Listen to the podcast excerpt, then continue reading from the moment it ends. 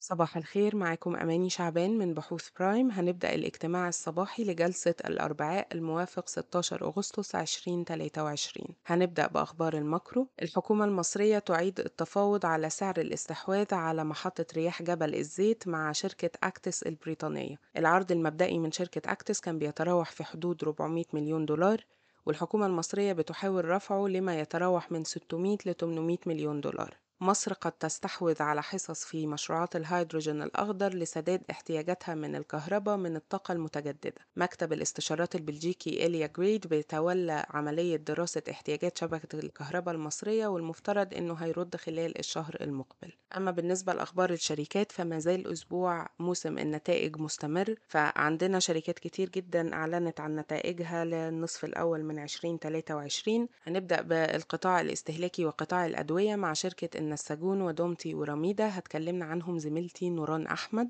سجلت دومتي صافي أرباح خلال النصف الأول 2023 بلغت 252 مليون جنيه بنمو 127% على أساس سنوي. نتيجة ارتفاع الإيرادات ل 3 مليار و300 مليون جنيه بنمو 46% على أساس سنوي. وكمان تحسن هامش مجمل الربح ل 26% بنمو 1.6 نقطة مئوية على أساس سنوي.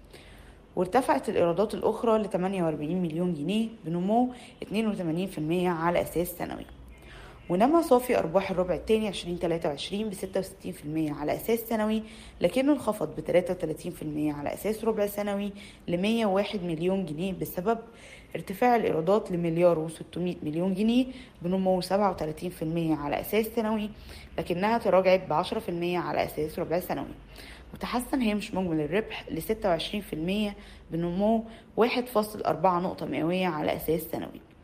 وارتفعت الإيرادات الأخرى ل 34 مليون جنيه بنمو 118% على أساس سنوي و153% على أساس ربع سنوي سجلت النساجون الشرقيون صافي أرباح في النصف الأول 2023 بلغت 700 مليون جنيه بنمو 57% على أساس سنوي بسبب ارتفاع الإيرادات ل 8 مليار و400 مليون جنيه بنمو 29% على أساس سنوي بالرغم من انخفاض حجم المبيعات ب 18% على أساس سنوي ل 55 مليون متر مربع. كان نمو الإيرادات مدفوع بشكل أساسي بزيادة ب 58% على أساس سنوي في متوسط أسعار البيع. وارتفع هامش مجمل الربح ل 13.8% بنمو 2.5 نقطة مئوية على أساس سنوي. وارتفعت عائدات الخزينة ل 106 مليون جنيه مقابل 66 مليون جنيه السنة اللي فاتت. تم عكس مخصص انخفاض القيمة قدره 248 مليون جنيه. ونما صافي أرباح الربع الثاني 2023 ب 37% على أساس سنوي ل 290 مليون جنيه بسبب ارتفاع الإيرادات ل 4 مليار و300 مليون جنيه بنمو 31% على أساس سنوي و3% على أساس ربع سنوي. بالرغم من انخفاض حجم المبيعات ب 13% على أساس سنوي ل 28 مليون متر مربع. كان نمو الإيرادات بشكل أساسي بسبب الزيادة ب 51% على أساس سنوي في متوسط أسعار البيع. وارتفع هامش مجمل الربح ل 13.9% بنمو 2.2 نقطة مئوية على أساس سنوي وفاصل 4 نقطة مئوية على أساس ربع سنوي.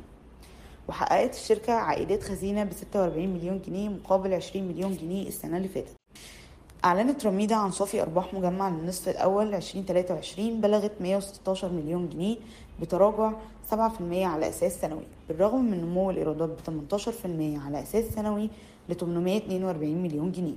وبيرجع الانخفاض ده للأسباب التالية. انخفاض هامش مجمل الربح ل 46% بتراجع 2.5 نقطة مئوية على أساس سنوي. ارتفاع صافي مصروفات التمويل ل 45 مليون جنيه مقابل 16 مليون جنيه السنة اللي فاتت.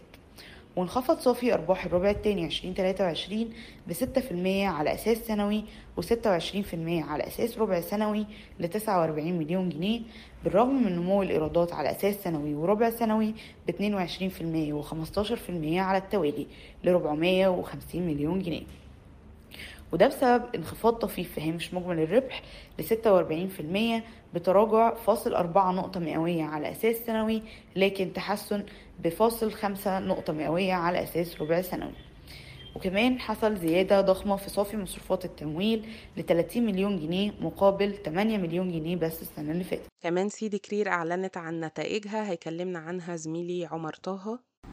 أعلنت شركة سيدي كرير للبتروكيماويات نتائجها للنصف الأول 2023 حيث سجلت صافي أرباح بلغت 1.2 مليار جنيه زيادة بنسبة 159% على أساس سنوي وإيرادات أعلى بلغت 6.6 مليار جنيه آه، زيادة بنسبة 69% على أساس سنوي وهامش مجمل ربح قدره 31% زائد 11 نقطة مئوية على أساس سنوي وسبب الأداء القوي على أساس السنوي كان ارتفاع أسعار البيع عبر مجموعة منتجات الشركة زيادة أحجام بيع الأثيلين زيادة الإيرادات آه، من منتج مستورد بغرض البيع وانخفاض التكاليف للطن آه، آه، بسبب صيغة التكلفة لخليط الأثيلين والبروبين. بالنسبة للربع الثاني 2023 صافي أرباح الشركة ارتفع بنسبة 32% على أساس ربع سنوي وصل 689 مليون جنيه. على الرغم من انخف- انخفاض الإيرادات إلى 2.9 مليار جنيه آه، أقل بنسبة 18% على أساس ربع سنوي وهامش مجمل ربح قدره 34% زائد خمس آه، نقاط مئوية على أساس سنوي ربع سنوي. نتيجة لتسجيل مكاسب فروق عملة بقيمة 5 مليون جنيه. مقابل خسارة فروق عملة بقيمة 233 مليون جنيه في الربع الأول من 2023 سبب الانخفاض في الإيرادات في الربع الثاني كان بيع أقل بولي أثيلين محلي ومصدر بيع عدد أقل من منتج مستورد بغرض البيع وارتفاع التكاليف للطن بسبب ارتفاع سعر البولي أثيلين آه، المصدر آه، بسبب إن هو مرتبط بصيغة التكلفة لخليط الأثيلين والبروبين. يتم تداول سهم آه، سيد باج في الوقت الحالي عند مضاعف ربحية لآخر 12 شهر آه، تسعة مرة بناء على سعر إغلاق امبارح.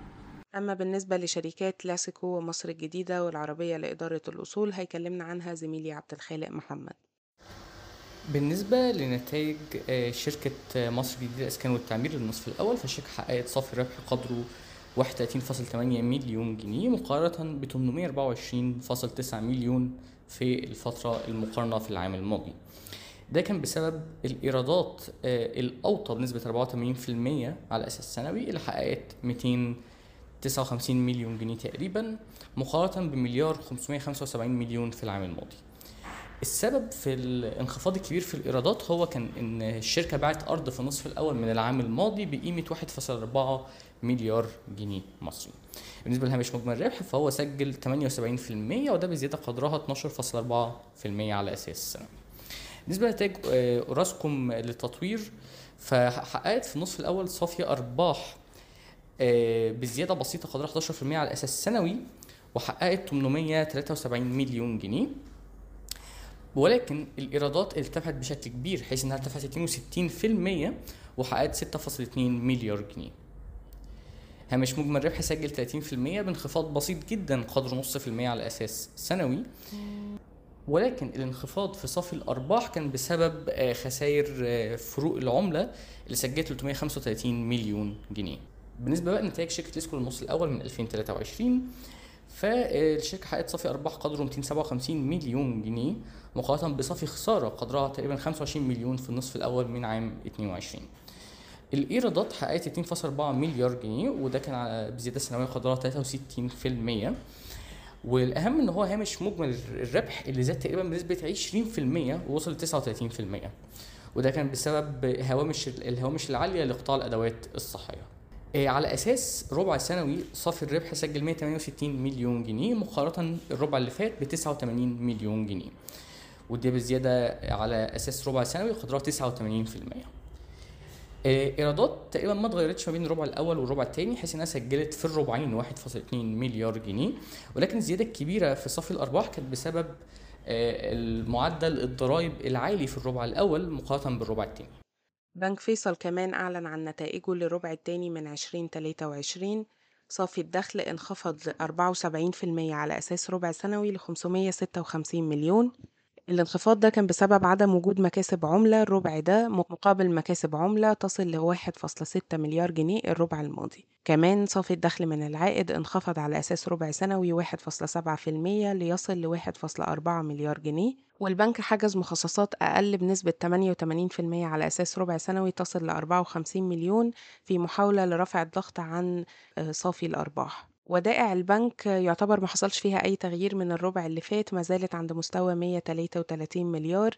أما القروض فارتفعت 9% من بداية السنة لتصل ل 16 مليار جنيه. العائد على حقوق المساهمين لبنك فيصل حاليا انخفض بشكل قوي ل 9% مقابل 38% الربع اللي فات. والبنك حاليا بيتداول على مضاعف ربحية سبع مرات ومضاعف قيمة دفترية فاصلة ستة مرة.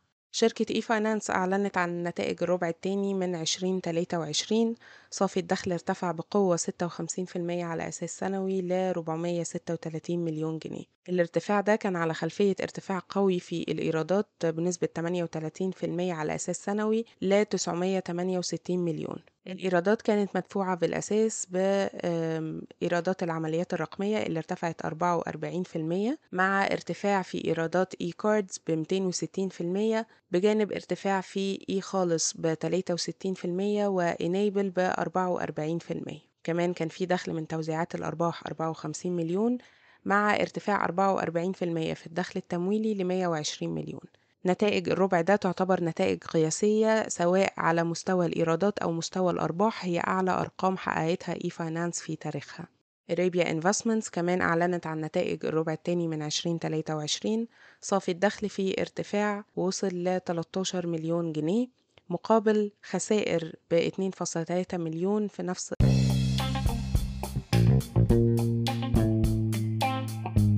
يرجى العلم أن هذا العرض هو لأغراض معرفية فقط ولا يمكن اعتباره عرض أو توصية شراء أو بيع أو إدارة استثمارات أو خدمات استشارية. ينصح باستشارة مستشارك المالي قبل اتخاذ أي قرار استثماري علما بأن الأداء التاريخي ليس مؤشرا يعتمد عليه لتحديد الأداء في المستقبل.